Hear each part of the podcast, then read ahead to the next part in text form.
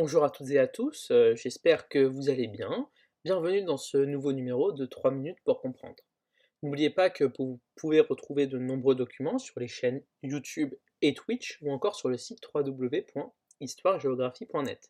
Les liens sont en description de la vidéo pour ceux qui sont sur YouTube et pour ceux qui sont sur Twitch ou toute autre plateforme, n'oubliez pas que vous pouvez taper www.histoiregéographie.net. Tous les ans, un événement important dans la religion musulmane a lieu. Il s'agit du ramadan.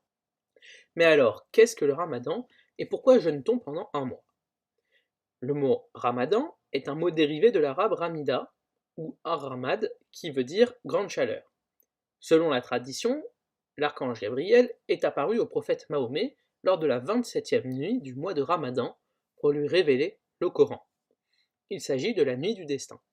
Afin de célébrer cet événement, le jeûne a été instauré durant ce mois sacré, la deuxième année de l'Égir, soit en 624 de l'ère chrétienne.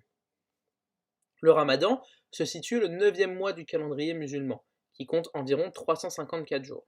Ce neuvième mois avance donc de 10 jours chaque année, ce qui explique que le ramadan a lieu chaque année, à une période différente. Pour définir le début du ramadan, la tradition se fonde sur l'observation de la lune. L'apparition du premier quartier dans le ciel indique la veille du début du ramadan.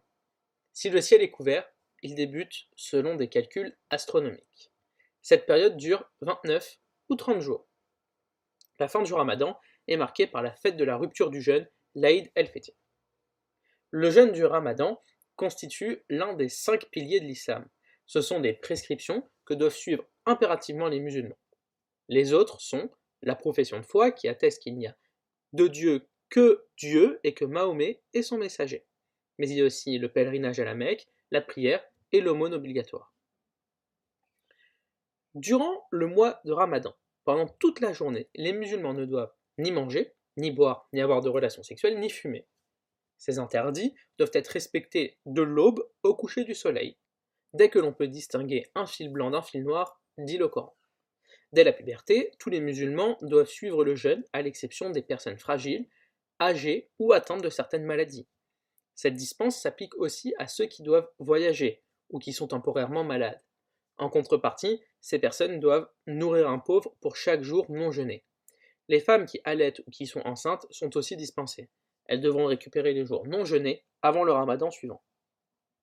Pendant cette période, les musulmans doivent prier, réfléchir à leur foi et essayer d'être meilleurs.